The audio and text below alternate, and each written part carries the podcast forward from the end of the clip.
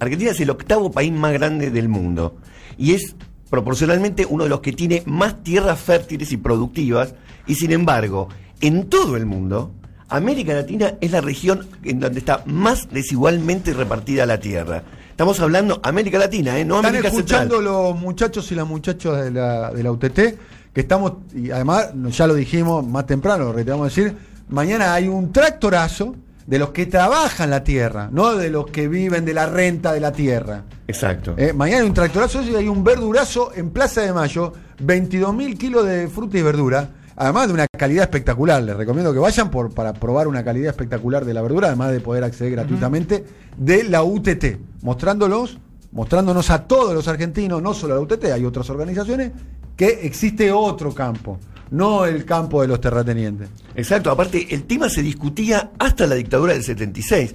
Vamos a poner solamente como en la cultura popular, por ejemplo en el folclore, se hablaba y muchísimo del tema de la propiedad de la tierra. Escuchemos acá, a ver si les suena. Cuando tenga la tierra, la tendrán los que luchan, los maestros, los hacheros, los obreros. Cuando tenga la tierra, te lo juro semilla, que la vida será un dulce racimo y en el mar de las uvas nuestro vino. Cantará. Bueno, perdón la nostalgia por este tipo de canciones que ya no suenan en ningún lado. Me creció un morral. Detectó el gobierno, esto se supo el fin de semana, el gobierno detectó 75 mil chicos con desnutrición crónica entre 0 y 5 años. Y nosotros estamos hablando de los problemas de los exportadores y de los ojeros que no quieren pagar impuestos. Este tema no solamente se discutía en los 60 y los 70 con la canción que ca- acabamos de escuchar de Daniel Toro, sino que el debate viene desde los orígenes de la historia argentina. Escuchemos a Sarmiento, una vez leí esta cita y generó, pero hay que volver a leer porque el público se renueva. Escuchemos a Sarmiento cuando, a pocos días de asumir la presidencia, el 3 de octubre de 1868, se dirigió a la, a la localidad de la provincia de Buenos Aires de Chivilcoy y dijo, les prometo que voy a hacer 100 Chivilcoy en toda la Argentina. Y después, cuando quiso hacerlo, la sociedad rural, el presidente de la sociedad rural, que en ese momento se llamaba Enrique Olivera, como todos los Enrique Olivera que vinieron después, le hizo saber a Sarmiento que el sindicato de los terratenientes, es decir, la sociedad rural, consideraba inconveniente implantar colonias como la de Chivilcoy, donde ya estaba arraigada la industria ganadera y donde habían hecho un reparto muy equitativo de tierras. Y a Sarmiento le gustaban dos cosas. Primero, que se parecía mucho al farmer que él había visto en Estados Unidos. Y segundo, que canalizaban su reclamo no a través de caudillos que a él no le gustaban, sino que lo hacían en forma organizada este, democráticamente. Y llegó a decir así porque le frustraron el proyecto de hacer 100 Chivilcoy. Dijo, nuestros hacendados no entienden ni jota del asunto y prefieren hacerse un palacio en la avenida Alvear que meterse en negocios que los llenarían de aflicciones. Quieren que el gobierno, quieren que nosotros que no tenemos una vaca, contribuyamos a duplicarles o triplicarles su fortuna a los Anchorena, a los Unzué, a los Pereira, a los Luros, a los Dugans o a los Leluar y todos los millonarios que pasan su vida mirando cómo para las vacas. En este estado está la cuestión, y como la Cámara del Congreso están también formadas por ganaderos, veremos mañana la canción de siempre, el payar de la guitarra a la sombra del ombú, en la pampa a la puerta del rancho de paja. Impresionante porque es exactamente la imagen que nos quieren dar del tipo del campo que está ahí con el ombú, que no tiene nada que ver con lo que está pasando realmente en el campo. Y no solamente esta canción que estamos escuchando de Daniel Toro, sino que escuchemos... Hoy tenés que saber que la- la- las cosechadoras, la- las sembradoras son, eh, tienen la, la- la butaca, eh, que creo que en tu casa no tenés una butaca tan cómoda. Hipermoderna. Tenés eh, eh, GPS, aire, Son naves ande- espaciales. ande acondicionado. No, no, O sea, adentro son naves espaciales. no es que es el No, no. campo del arriero, viste, Claro. empujando el burro. Claro. ¿Entendés? Claro. Este, Aparte, con, aparte un, con un sombrero de paja. Y aparte, ¿qué cantaba el arriero? A ver, escuchemos a Atahualpa. ¿Qué cantaba el arriero? Amalaya la noche traiga recuerdo que hagan menos pesada la soledad. Como sombra en la sombra por esos cerros, el arriero va, el arriero va.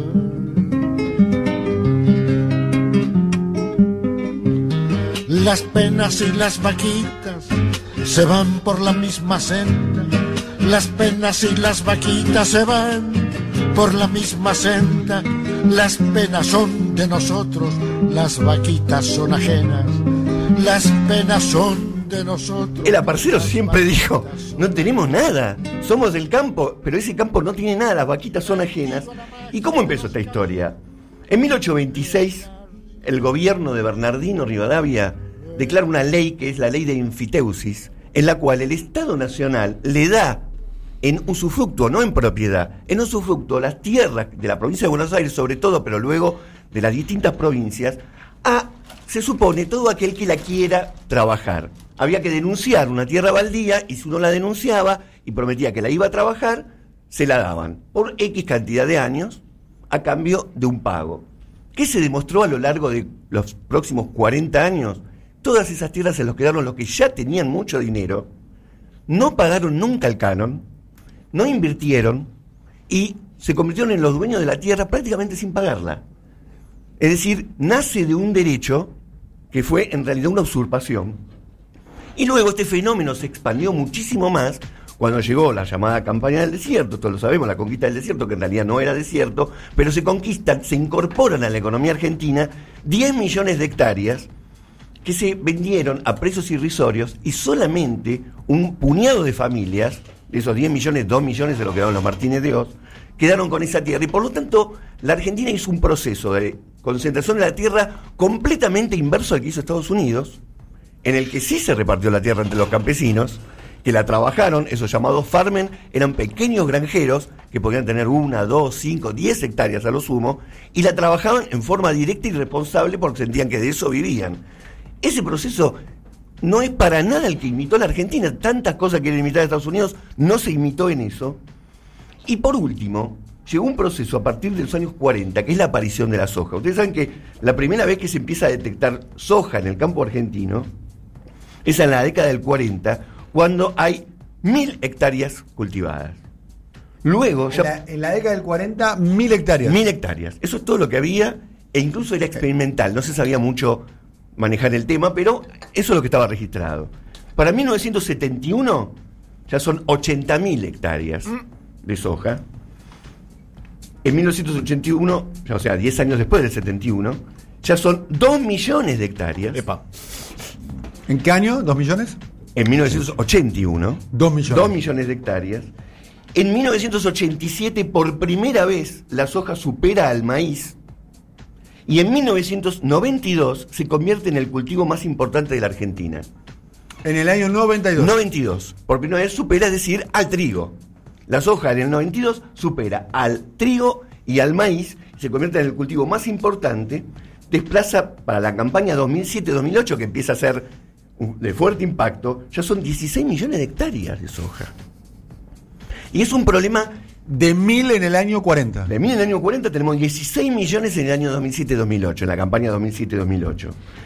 Y la El tema es que el trigo lo consumimos nosotros. Parte del trigo lo consumimos, otra parte hay un saldo exportable. Exacto, la Lo soja- consumimos para, para, para el pan, para los fideos y demás. El maíz también lo consumimos caso, nosotros. el, el maíz sirve para alimentar también, para- es para generar proteína de origen animal, el maíz, ¿no? También. Es para alimentar eh, cerdos, por caso, ¿no? Claro, pero el trigo y el maíz es la base de la comida argentina también, junto con la carne.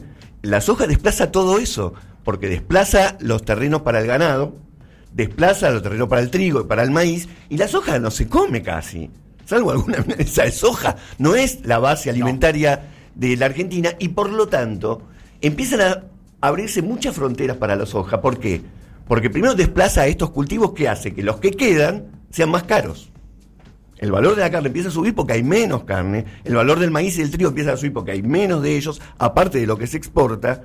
De hecho, cuando se anunció la, la 125, que Y fue lo- sube, discúlpame, te, te agrego un dato, y, y sube el valor de los alquileres de los campos.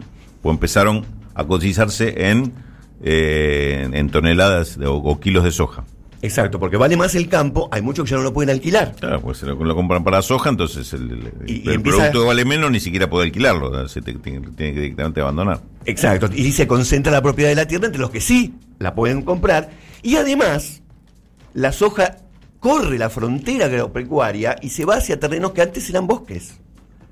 Y mucho ganado va a tierras menos fértiles, con lo cual también baja la... Este, Hoy tenés soja, dicen los especialistas, sin, un, sin el del- de la zona núcleo del noroeste de la provincia de Buenos Aires, que es Junín, Pergamino, eh, la zona importante, tenés eh, soja en Salta, tenés plantaciones Sí, de soja sí. en Santiago del Estero. Exacto. Bueno, la política hizo Juan Carlos Romero en Salta de, de deforestación para, para dedicarlo a la soja. Claro, el impenetrable de Chaco se ha convertido en muy penetrable y está lleno de soja.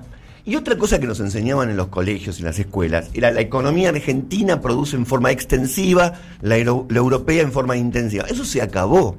Eso ya no es más así. La tecnología que se usa en este momento en el campo para la producción de soja es tecnología de punta, de primera calidad, que está preparada para soportar toda clase de clima, toda clase de, langosta, todo ese tipo de cosas, y tiene una altísima produ- productividad, pero el tema es que el 80%, escuchen este número, el 80% de lo que se produce de soja lo producen los pools de siembra, lo producen las grandes empresas que Los han pools de siembra eh, eh, es un negocio más de, de- de carácter financiero. Financiero, ¿no? sí, sí. Es capital, financiero. es capital. Sí. Es capital, porque de hecho muchos, muchos pequeños y medianos productores han terciarizado completamente la producción de sus campos. Prácticamente ya no se involucran en la producción de su campo, viene un tercero que le dicen, te doy tanto por tu campo por mes, y ellos se ocupan de hacer todo el proceso de sembrado y de cosecha. Por lo tanto, empresas importantísimas, está manejando el 80%, terciarizada, y estamos hablando de las grandes, ¿no? Cargill, Dreyfus, Bunge, Aceitera General de ESA, Nidera, Vicentín, Vicentín y Pecom Agra, que se quedan con prácticamente todo ese proceso. Por lo tanto, la imagen que tenemos es un poco anticuada respecto, no es solamente la concentración de la tierra, sino también la, la concentración del capital que se produce en el campo. Y los insumos que se producen para esto ya no están al alcance de cualquiera y es muchísimo más barato y eficiente producir en grandes cantidades y extensiones, incluso barriendo todas las barreras de la posesión de la tierra, porque repito, un pool de siembra abarca muchísimos propietarios que capaz que lo único que hacen es eh, a fin de mes cobrar algo, a fin de, de la cosecha cobrar un peso y se desentendieron del campo. Y ahí los insumos los tenemos a Monsanto, a Pioneer, a Singenta, etcétera, etcétera. Ahora, si queremos escuchar cómo el proceso, sabemos que en el 2008 hubo una disputa en torno a esto, no se hizo por ahí hincapié en el, en el lugar que había que hacerlo, pero escuchen cuando Macri asume el gobierno, ¿para dónde vuelca la balanza cuando está hablando en la sociedad rural? Dado que lo conozco de años a Joe Luis y soy amigo de él, no tengo vínculos comerciales, ni siquiera futbolísticos, porque yo soy de Boca y es del Tottenham. El, sé y averigüé que no tiene nada que ver él con el proyecto de ladera. Entonces, de vuelta hay que ser precisos. Hay un grupo inversor argentino que quiere hacer un desarrollo, no sé dónde queda, pero lo que sí estoy seguro que no tiene que ver con Joe Luis. Segundo, el, el lago tiene un mejor acceso del que tenía antes que Joe Luis compre esa propiedad, que limita con el lago, que es un acceso peatonal desde la ruta nacional. Y esa discusión se viene dando hace muchos años y la verdad que no entiendo, o sea, eh, ¿qué, es lo que se pretende? O sea, él- él compró a dueños privados un campo, lo desarrolló, vive un par de meses por año ahí, da un- trabajo a un montón de gente, eh, sigue invirtiendo para que el campo sea sustentable, le da trabajo a, a- a cientos de personas y la verdad es que no, no entiendo por qué esta, esta sistemática búsqueda de, de- de- de agredirlo al... Pobrecito, boludo. Pobrecito, che, hagamos una vaquita. Serio, boludo. presidente Ahí está para defendiendo- pedirle a un terrateniente extranjero. La fortuna de Joel Luis es de 5 mil millones de dólares y lo está defendiendo Macri, le está dedicando todo un discurso. Y cuando se pre, porque me equivoqué, la, ahora es donde va a hablar en la sociedad rural, miren cómo se presenta él ante la sociedad rural para decir: Yo soy uno de ustedes, muchachos. Por más que nunca he sido un hombre de campo, pero sí el campo me lleva a mi infancia, a Tandil, a mi abuela Argentina Blanco Villegas, un personaje muy importante en mi historia, a mi familia materna, a mi madre, a mis primos y a mi tío Jorge Blanco Villegas que supo empezar de, como pequeño productor y puso mucho amor y mucho trabajo en este país. Tengo que salir en defensa de mi querida ciudad de Tandil, ¿no? No porque yo nací ahí, obviamente no nací ahí, yo soy más porteño, pero Tandil es una ciudad hermosa, muy linda, de gente de trabajo, ¿no? Que vive el turismo, los pequeños y medianos productores. Después tenés los que se creen los dueños de Tandil también, ¿no? Que Bueno, pasa eso. Bueno, Franco Macri, hablando de su hijo, dijo, él no salió muy Macri industrialista, él salió más bien Blanco Villegas. Claro. Eso es lo que sostiene, ¿sabe quién sostiene esa teoría también? ¿Quién? Eh, Guillote. Guillote. Guillote Moreno sostiene esa teoría, que Macri es más, Es eh, más Blanco es Villegas. Villegas, Sí. es más oligarca terrateniente Claro. eh, que, eh, que, que Tano industrialista. que Tano industrialista, Claro. porque hay que decirlo. Uno, de hecho, nosotros lo hemos dicho eh, cuando se murió Franco Macri. Todo bien, pero Franco, Franco Macri era un tipo de eh, de los fierros. Era de, de la obra pública, trajo FIA, trajo Movicón. Era un hombre de alguna manera de. En su momento, el grupo Macri era un gran empleador. No era de la patria financiera o de terrateniente. Eh, te- después, bueno, hay un montón de cuestionamientos para hacerle a, Sí, sí, a- sí, al grupo. Macri, pero eh, tenía algo más eh, de- de la- del mundo de la economía real, Sí, de los que en, que en aquella época se llamaban los capitanes de la industria. del capital en la industria. Claro, tipo muy emprendedor, emprendedor de, de grande no, no, no, lo que sí se ahora emprendedor. Siempre haciendo negocio con el Estado y en particular negocio, creciendo con la dictadura. Claro. Bueno, Macri fue el capitán, Ahí de la, capitán de la desindustrialización. Claro. Ahora, en términos de datos específicos, para terminar esta columna, concentración de la tierra en la Argentina, el 0,94% de los dueños de las grandes tierras, 0,94, ni, ni siquiera el 1, Ni el uno, sí. maneja el casi el 35% del total del territorio argentino, el territorio, el octavo país más grande del mundo. ¿Cómo? Y es mucho más grande el porcentaje si solamente tenemos en cuenta la tierra fértil. Claro. Al, al mismo tiempo, el 99% restante Sí. solamente maneja el 60%. Es decir, está hiperconcentrada. Y estos números no se ven ni en África. ¿eh? Esto, la región de Latinoamérica es donde más concentrada está la tierra en el mundo. Y, el, y en el tema de las grandes explotaciones agropecuarias, el promedio es de más de 2.000 hectáreas, es decir, 4.000 canchas de fútbol. Este, aunque los países del Cono Sur ese promedio es mayor, y entre el, ese 1% superior, el promedio que tienen es de 22.000 hectáreas cada uno. 22.000 hectáreas. Es una cantidad gigantesca. 22.000 manzanas. 22.000 manzanas. Son 22.000 manzanas. ¿Sabes cuántos franceses tienen 22.000 hectáreas? ¿Cuánto? Ninguno. No existe, no existe esa figura de terrateniente tan grande en ningún país de Europa prácticamente. Y mal no le fue a los franceses, ¿no? No le fue nada mal. Y en Estados Unidos creo que tampoco lo hubiesen permitido. En América Latina entonces decía, ¿saben cuántas producciones en general hay? Hay 246.000 unidades productivas agropecuarias. Ajá. Y esos, esos manejan 23 millones de hectáreas. Pero el 83% de todos esos solamente manejan el, 3 el 13% de la tierra. Sea, el nivel de concentración de, de la tierra es uno de los problemas de este, de este país, ¿no? es un, un problema para mí clave y central y al mismo tiempo también cómo ha crecido la soja y corrió a todo lo demás y por lo tanto el nivel, el precio de los alimentos creció tanto, el alimento estamos Además, hablando. inclusive te digo, vos estás dando datos del, de la propiedad de la tierra, ¿no? Y pero el mismo fenómeno que vos explicabas de los pools significa que todavía la concentración es mayor, porque hay pools que manejan propiedades de muchos, este, o, una determinada cantidad de, de productores, pero están este, manejados desde un- una sola de estas unidades productivas.